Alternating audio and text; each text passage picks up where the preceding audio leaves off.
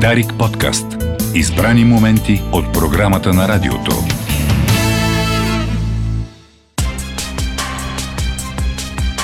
Игрите на ума. Радиопредаване на Дарик за модерните предизвикателства на умственото, душевно и емоционално здраве.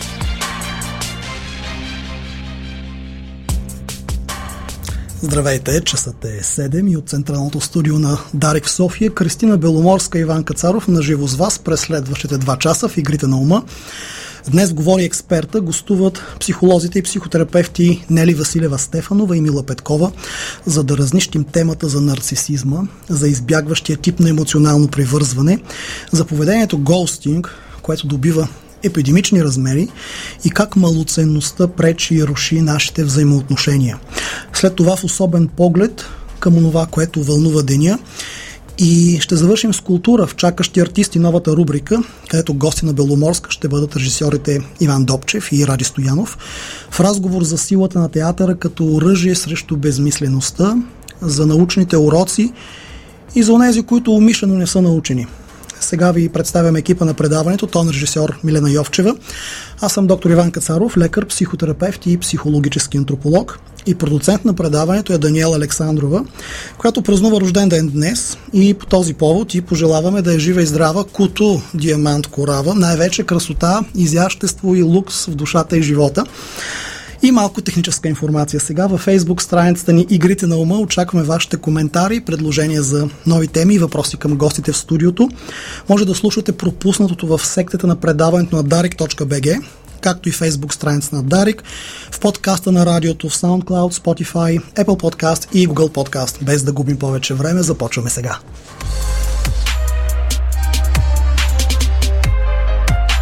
Говори експертът. Един от създателите на психодрамата, това е психотерапия с методите на театъра, Джейкъб или Якоб Леви Морено, казва, че конфликта се ражда в взаимодействието. Разбира се, ние можем да си седим съвършено сами, пак да сме в конфликт с себе си, но и тогава той е в резултат на взаимодействие с нас самите. Днес обаче няма да си говорим за това. Обект на предаването ще бъдат междуличностните взаимодействия и конфликтите, които се проявяват там – фундаментално се открояват три големи теми. Любов и творчество, страх, контрол и власт, добре познатите ни от психоанализата Ерос и Танатос импулси всъщност, и не на последно място със сигурност по значимост, идентичност и самооценка. Това е отправната точка, от която тръгваме с психолозите Нели Василева Стефанова и Мила Петкова, с които ще направим радиомаратон днес по теми, които пряко засягат личния и интимния живот на, на всеки от нас. Двете дами са редовни паналисти в а, Игрите на ума. Познавате ги, участвали са многократно. Добра вечер, Нели, Мила. Добър вечер. А, радвам се да ви имам. Темата е много, много обширна, но обикновено като не знаем откъде да започнем, започваме от началото. Ранно детско развитие. Нели е специалист в полето, децата раждат ли се малоценни, не ли, или ние ги отглеждаме такива? В човешката природа не е заложено о, ние да се класифицираме, да се слагаме в котийки. Децата се раждат, каквито се раждат. Ние им насаждаме дали това е добро и лошо, дали са ценни, дали са малоценни, дали се развиват правилно или неправилно. Това го насаждаме ние възрастните още от най-ранна детска възраст. Още през първата година детето вече започва да усеща дали се харесва на мама или не. Дали с него всичко е наред или не. А, така че отговорността е на нас, възрастните, какво създаваме в детето като негова представа за него самото. Добре, и ние поглеждаме обществото и виждаме буквално епидемия, всеки а, го тресе комплекс за малоценност. Това означава, че фабрично много зле се произвеждаме. Ами да, фабрично а, родителите им се иска децата им, ако може да са съвършени, да се справят с всичко прекрасно, перфектно. Това е част и от общата ни обществена нагласа, да постигаме все по-високи резултати, да вървим към някакви идеални стандарти. Това го насажда и холивудското кино, това го насажда и индустрията като стремежи. И, и родителите се изгубват във всички тези външни а, нагласи и създават този натиск върху децата си. Мила сякаш се конкурират, състезават се родителите, кое дете повече езици владее. Да, постоянно се чуват майки, които постоянно водят разговори. А моето дете може повече. А моето е записано и на английски, и на испански, и на немски язик. И постоянно се мерят едни постижения, а някъде там се забравя за човещината, забравя се за отношенията, забравя се за това, че детето има нужда по-скоро от топлина и обич, а не толкова да ходи на 15 занимания след детската градина. Отваряме темата за малоценността.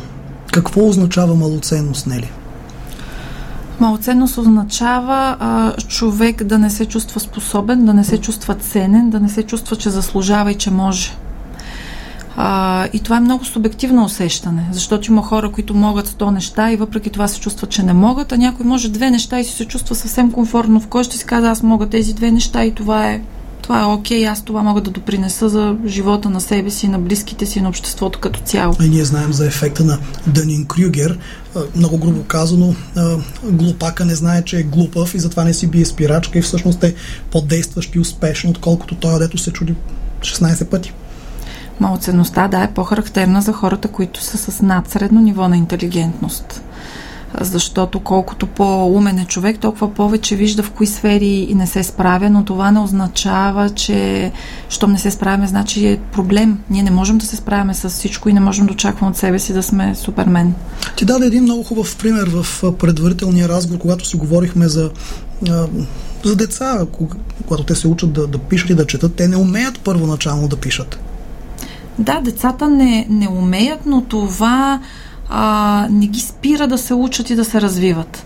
И това, което е важно да изграждаме в децата си като нагласа, е не да им създаваме някаква фалшива представа колко перфектни са, да им показваме това, което не могат, но, но да реагираме на, на, на техните неспособности като на нещо нормално, което е в процес на развитие. Да ги учим, че живота е процес, в който ние всеки ден надграждаме себе си. Сякаш това с процеса мила на нас ни, ни бяга.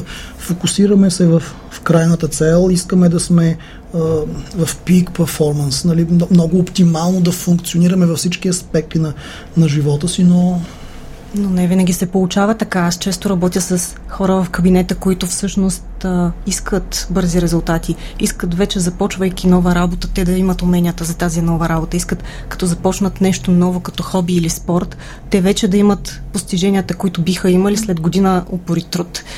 И това в един момент води до едни големи разочарования, до едни големи м- разминавания и човек просто спира. Просто спира да се развива, защото си казвам и то всъщност аз сега не постигам желание резултат веднага сигурно няма да успея и по-късно.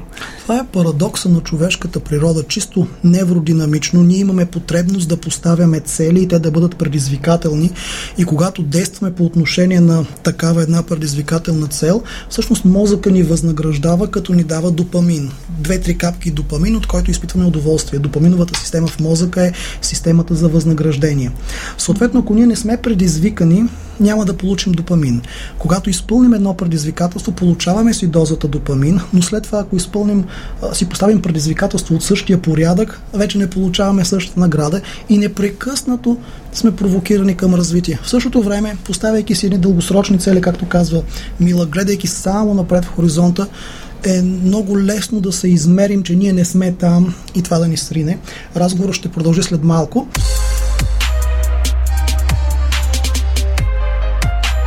Говори експертът.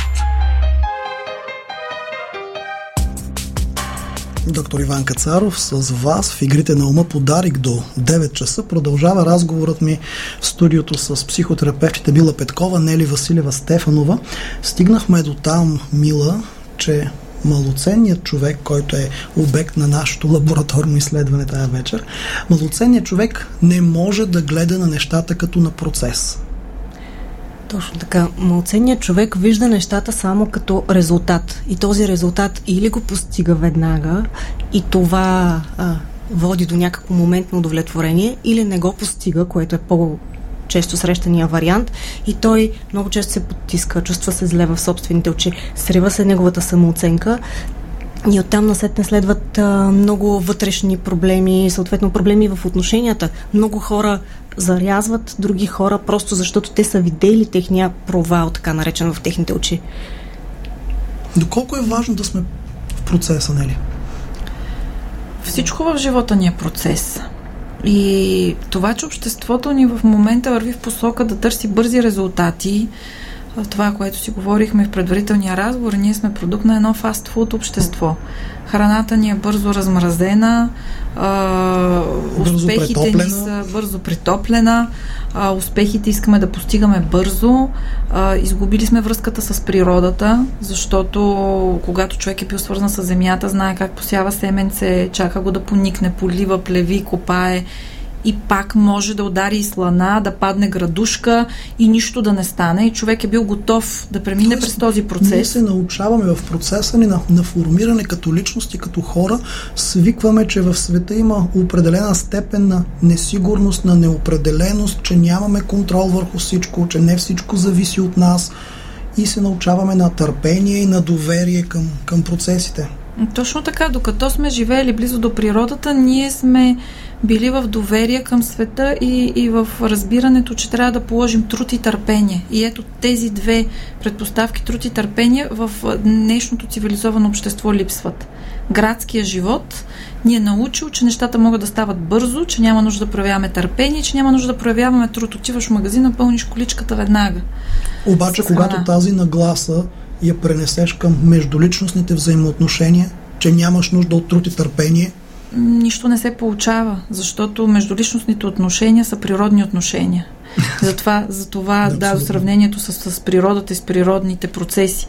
Те са природни отношения и там трябва да можем да вложим труд и търпение. Ако ние не сме ги изградили като умения, ако не ги изграждаме в децата си, ги обричаме те утре да не могат да се свързват междуличностно, което се превръща в пандемия. Хората Дали утре или днес, Мила? По-скоро дори още днес се забелязват промените, защото още днес човек вече си чати с някого и още днес той вече решава, че е твърде, твърде голямо усилието, което трябва да положи. И... Ако не ми изпрати веднага дикпик, голи снимки, значи... Има проблем. Следващия. Следващия. Този вече веднага е изтрит и минаваме на следващия. И поради да. тази причина ние търсиме следващия и следващия и това няма край. И така не изграждаме трайни взаимоотношения, не изграждаме отношения, които да надграждаме. Изграждаме просто бързи поредици от мигновени запознанства, които трябват секунди, минути, часове. Върхностни контакти. За съжаление, това, което наблюдавам аз в работата си с клиенти е, че хората в един момент се усещат, че по този бърз начин на конвер нещата не се получават, но често в момента, в който се усетят, вече са натрупали толкова много огорчения, че им е трудно да превключат модела. Трудно им се да се доверят, трудно им е да започнат да изграждат близост с друг човек. Вече са изградили едни стени, които създават един друг проблем. Започват да избягват близост и контакт. Не ли аз се боря с моите пациенти като прасе стиква и съм в ролята на прасето, когато а, им обяснявам, че трудно е не е контраргумент. Трудно е, не е нещо, заради което трябва да се откажем да правим нещата. Им давам той любим мой пример, ако а, някъде в някой супермаркет просто си вземем едно пакетче с а, готова паста, такава, която я заливаш с вряла вода и тя е готова за консумация. Другият вариант е да чукнеш едно яйце в 100 грама брашно, да си умесиш паста, да си направиш сос. Едното е готово за 3 минути, другото за минимум 30. Едното е лесно, другото е трудно, но кое е по-вкусно. И виждам как очите почват да святкат, нали, там отзад два неврона в очните дъна. Но това държи влага точно 10 минути. Ами, хората са свикнали, че много неща стават лесно и искат и междуличностните контакти да стават лесно. А те не стават лесно. Това е важно да го знаем в междуличностното общуване, независимо дали става въпрос за интимни партньори, за приятели, за колеги, за роднини. Не стават лесно нещата. Ако търсим лесно, ще се провалим. Обаче тук има и друг контраргумент. Хубаво, до кога търпим? Като не става лесно, полагам усилия, ма до кога? Ами не трябва да търпим първата стъпка. Търпението до нищо добро не води. Ако се чувстваме в ролята на търпящи, означава, че трябва да променим нещо. Ако не виждаме какво да променим, е важно да сменим гледната точка, да поговорим с някой. Ако близък приятел не може да ни даде някаква друга гледна точка, да се консултираме с специалист, да направим промяна в подхода си. Затова се базикаме между нас, че всъщност ние работим менеджери връзки с реалността и менеджери промяна. Да. Добре, Мила, не посочихме търпението като, като добродетел.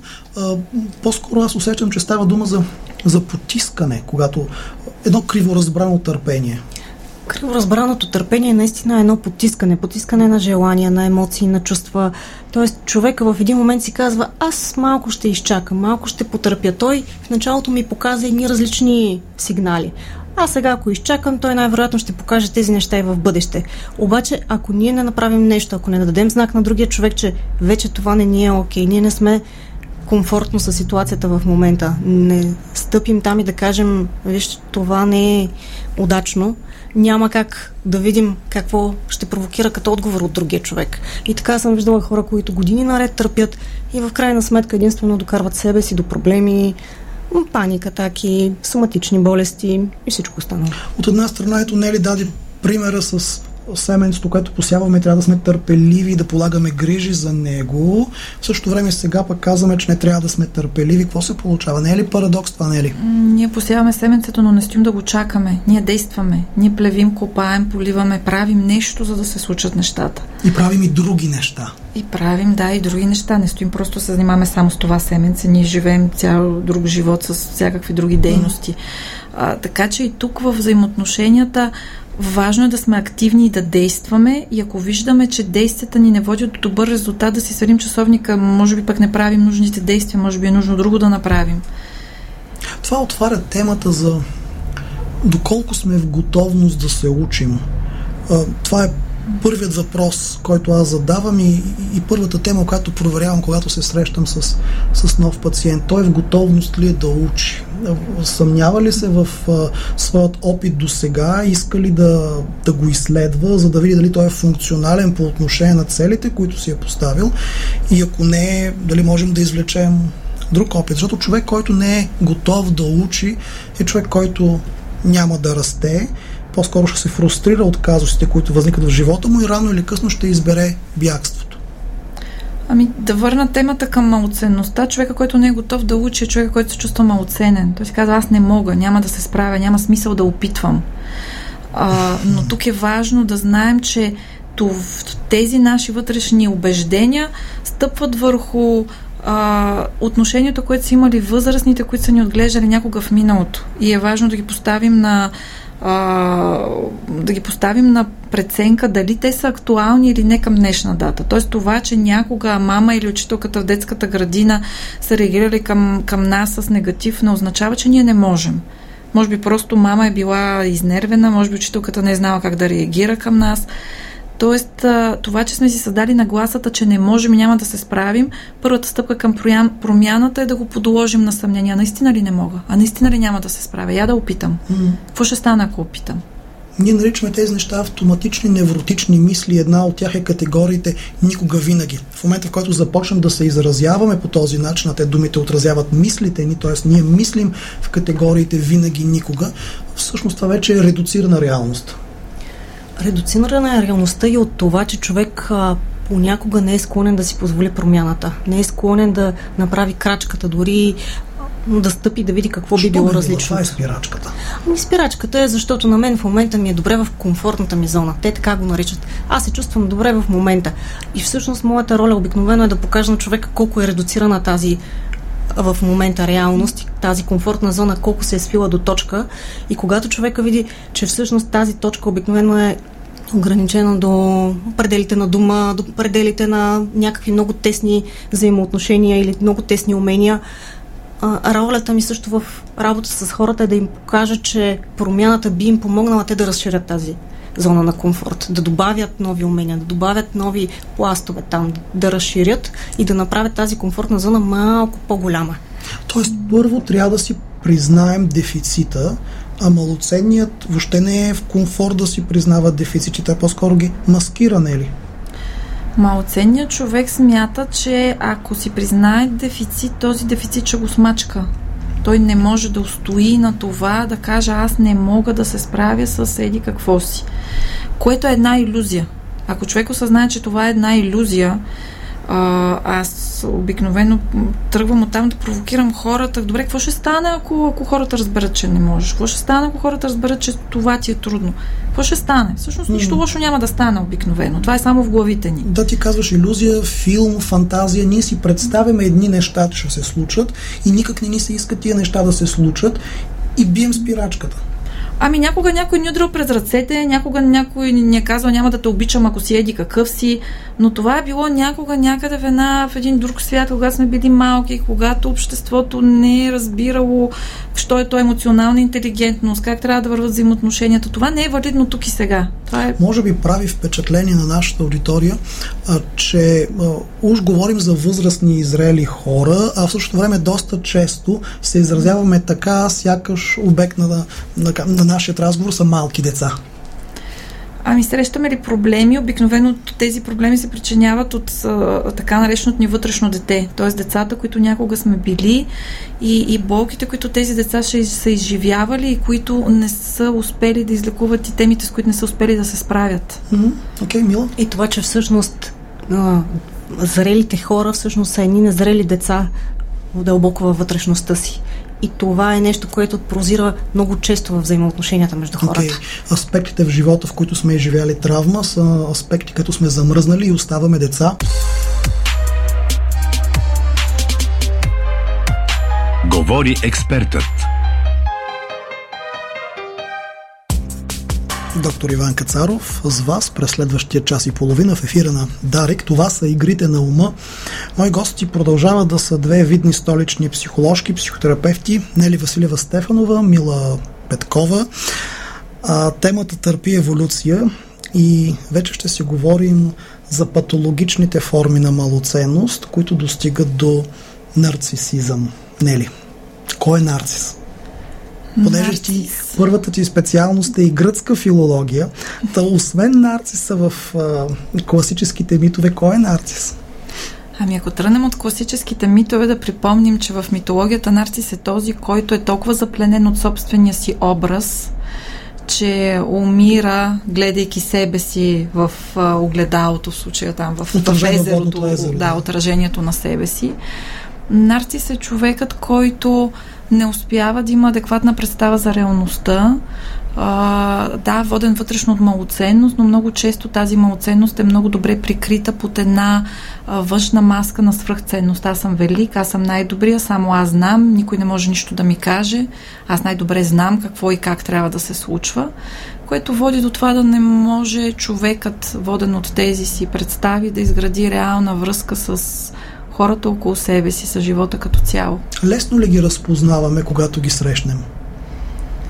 А само ако сме екипирани да знаем какво да гледаме. Mm. Аз средностатистическия човек няма да ги разпознае. Напротив, това са много харизматични хора, много пленителни, много успешни. Едни от най-успешните ни хора в обществото, във всякакви серии, всъщност са нарцисисти. Mm, мила. Да, много често се случва така, че те реално знаят дори как да прикрият тези някои от своите черти. Това си говорихме с Нели в предварителния разговор, че те толкова добре са прочели, разбрали.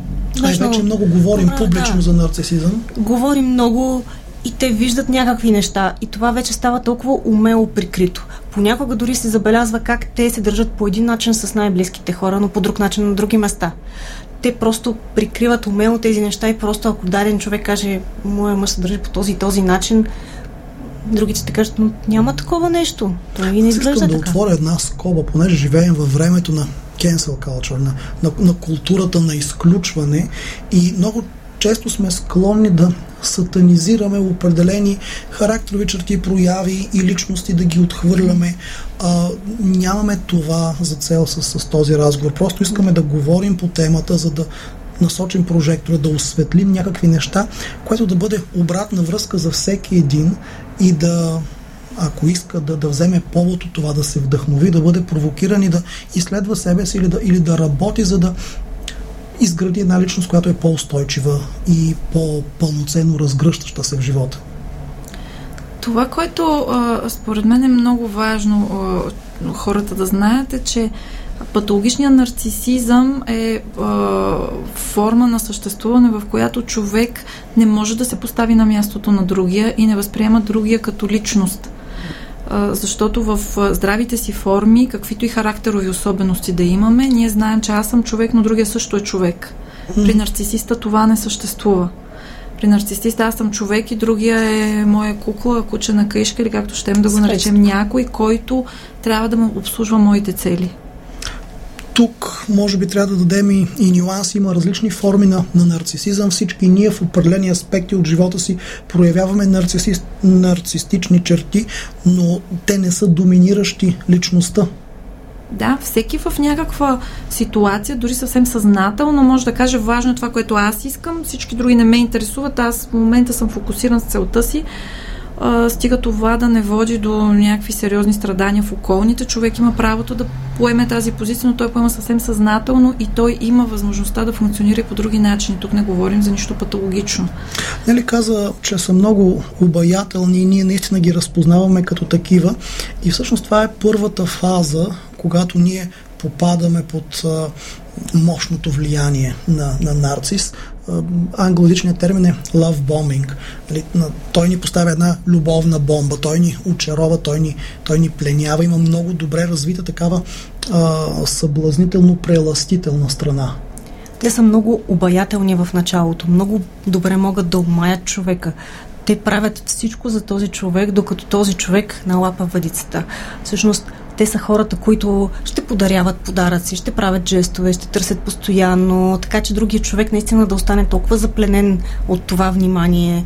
Всички ние малко или много страдаме от липса на внимание в днешно време. И всеки човек, като види едно такова поведение, нормално е леко да се подхлъзне. Проблема става, ако вече ние разпознаем, че това е било само първоначалната фаза, защото да, наистина в тази първоначална фаза човек е много умайващ, много обаятелен, но в втората фаза вече започва да проявява собствените си черти, започва да проявява вече ам, своите други черти, дефицити. своите дефицити, започват да се виждат едни проблеми. И ако човек се хване за тази първа фаза и очаква тази първа фаза, но нищо не се променя, значи може би е момент да се замислим какво можем да направим и дали този човек може да ни даде това нещо понякога хората остават във връзка с подобен човек години наред, само и само защото са видели един такъв хубав момент. И се надява той да се повтори. И се надява той да се повтори, защото те просто са запленени от този романтичен образ, който са видели тогава. А това е поради нашата собствена дупка. Ние имаме дефицит в душата си и искаме тук сега веднага с едно магическо движение, победоносно, пак фастфуд, да да го получим този принц на бял кон, който отмина и присне във веки веков нали, да, да бъде до нас. Да, и, и това, което е важно да знаем, че ако ние искаме тук, сега и веднага много бързо да получим съвършения партньор, а, медала винаги има и обратна страна. А, ако един човек може да покаже тези съвършени качества, то обикновено има една тъмна страна, която, с която ще се сблъскаме по-късно. Ако ние сме готови обратното да срещнем един нормален човек, който си има своите хубави качества, но и своите дефицити и ние се учим заедно как да вървим пътя, как да се подкрепяме в своето, си, в своето развитие, няма да попаднем на нарцисист до себе си. Идеализираме ли, очароваме ли се от раз – това носи потенциал да, да се разочароваме и да боли. Да, и, и това, което искам да кажа е, а, нали, а, като продължение на това, което Мила каза, да, първата фаза е много очароване, но с какво се сблъскваме след това? Сблъскваме се с човек, който е коровосърдечен, който иска да се съобразяваме изцяло с него, да правим изцяло това, което той иска, девалидизира нашите чувства, нашите потребности, нашите желания. Ти не знаеш, аз знам не, не се чувстваш така, ще ти кажа как се чувстваш. Това не е вярно, което чувстваш, което преживяваш. Ако попаднем и започваме в... да се съмняваме в собствените си чувства и преценки. Идва фазата на газлайтинга. Да, това е много ключово. Ако се съмняваме в собствената си представа тогава, когато има факти на лице, това е момент, в който трябва да ни светне сериозна лампа. Първата стъпка е да поговорим с други хора, в най-добрия случай с специалист, но ако нямаме доста веднага до специалист или не сме готови да се доверим дори и с, с, с познати приятели, съседи, ако трябва някой друг, който да внесе външна светлина За да проверим темата. реалността. За да проверим реалността, да. Защото човек, който, а, например, ако някой ни е ударил шамар, но ни обяснява, че ни обича, а, и ние се обичам, съмняваме, Ама всъщност, дали наистина ме обича, дали аз не съм проблем, дали не ме е ударил заради мен. Mm-hmm. Нали, давам един крайен пример с физическо насилие. По-честите форми са вербално насилие, по-честите форми са девалидизиране на собствените ни чувства. А, почнем ли да се съмняваме в себе си, е важно да проверим реалността през други хора. И за това веднага те пращам в твоята друга специалност ранно детско развитие. А, когато едно дете се чувства по начина, по който се чувства в някаква фрустрация и мама му каже, ей, господинчо, не смей да се чувстваш така и така, не ми разигравай номерца, всъщност там посяваме бомбата с закъснител, която по-късно ще гръмне, срещайки един нарцис. Да, да, точно така е. И, и ако слушат родители в момента е важно да знаят, че не бива да отричаме чувствата на детето. Ако детето казва, че в момента се чувства оплашено, не можем да кажем, бе, няма нищо страшно тук, как така ще те страх? Ми, ето така страх го е. Това, което като родители е важно да насочваме поведението на детето. Окей, страх те, я да видим от какво те е страх. Какво можем да направим, за да успокоим този страх? Или ядосан си. Ма нямаш на какво да се ядосваш. Явно имаш, що ме ядосан. Това явно беше има на какво важно, да се ядосваш. Нели, а, аз ти благодаря, искам, искам да го повторим. Ние не отричаме чувство на детето и детето е човек, той има право на своите чувства, но му помагаме да изгради едно по-здравословно поведение в тази ситуация. Да, работата на родителя и ролята на родителя е да насочва поведението на детето а не да отхвърля чувствата му. Детето, щом се чувства по определен начин, значи това е неговото истинско чувство в този момент.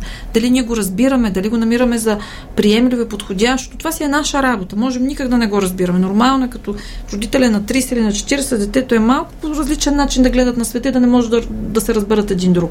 И това сега го екстраполираме и се връщаме в света на, на възрастните мила. А, този очарователен нарцис, който ни е пленил, всъщност се поставя по някакъв начин наистина в ролята на малкият бог в нашия малък свят и от тази позиция той вече има инструменти и лостове да въздейства върху нас. И много често той въздейства много умело в началото. Обикновено става много постепенно това нещо. Става на принципа на жавата, която бавно се сварява и не усеща това.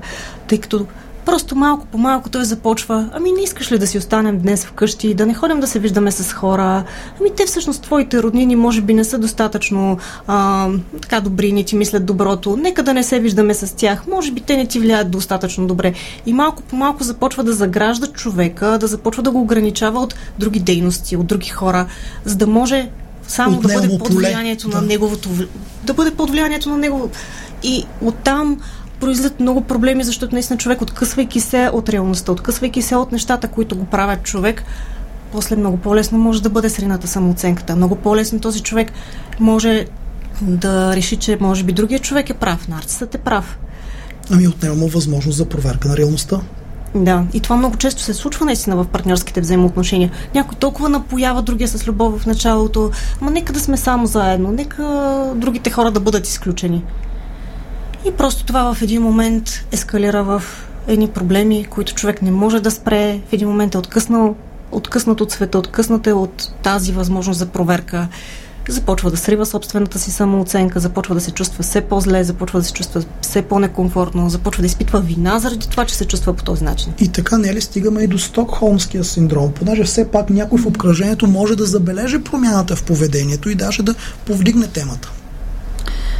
Първо да кажа, че за да се за да попадне човек в Стокхолмски синдром, а какво е Стокхолмски синдром, може би да кажем, жертвата, която е привързана към насилника си, която защитава насилника си. Mm.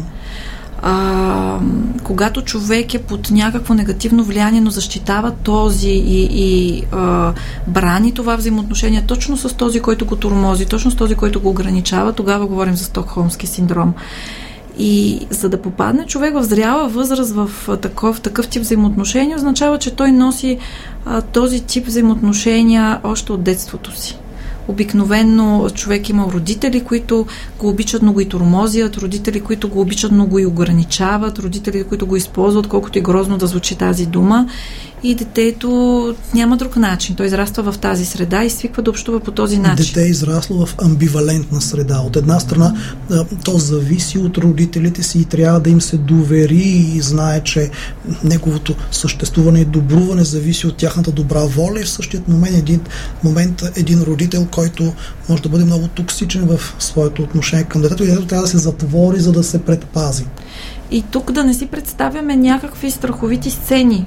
Е, има хора, които наистина са израсли в семейства в, е, с насилие, с родители, алкохолици, наркомани и така нататък, но има хора израсли, израсли в привидно много нормална и даже а, в семейна среда, която е сочена за пример в обществото и също попадат в този модел. Понякога насилието е с кадифени ръкавици. Mm. Дори и през едно мълчание на родителя или просто аз ти се сърдя, но не ти обяснявам защо ти се сърдя.